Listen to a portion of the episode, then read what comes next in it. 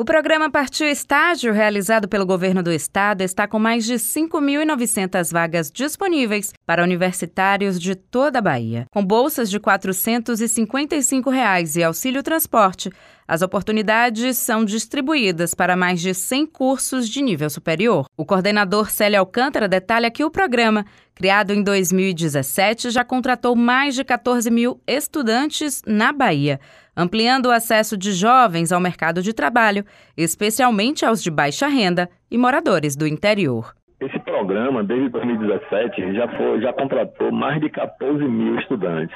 Ele vem mudando radicalmente a realidade do, do estagiário na, no, no Estado, né, o perfil do estagiário, porque ele dá justamente a oportunidade àqueles que ficariam à margem, né, da, das oportunidades caso não houvesse um programa como esse. Esse programa dá prioridade de acesso àqueles que têm CadÚnico, por exemplo, né, que são aqueles é, beneficiários de, de programas sociais do governo federal e que têm maior fragilidade socioeconômica. Então, como ele dá prioridade para esse grupo, ele acaba é, colocando dentro do, da estrutura do Estado, né, dos órgãos, um perfil de estudante que não, não se tinha isso antes de dois mil e dezessete.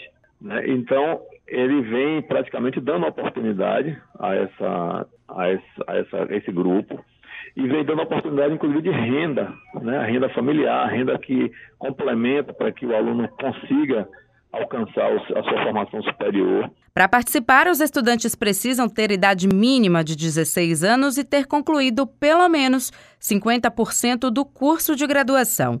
O estudante Lucas Fontes entrou no programa no ano passado e já tem experiência para contar. É, eu tenho uma visão mais de, de dentro, né, do, do, da parte do executivo, né, do, do, do governo do estado. É uma experiência bastante interessante, entendeu? Hum, vou levar bastante o meu currículo profissional, ser de fundamental importância para o crescimento. A relação dos municípios, dos órgãos e dos cursos com vagas disponíveis pode ser conferida no site do programa. Já as inscrições seguem até o dia vinte e oito de abril.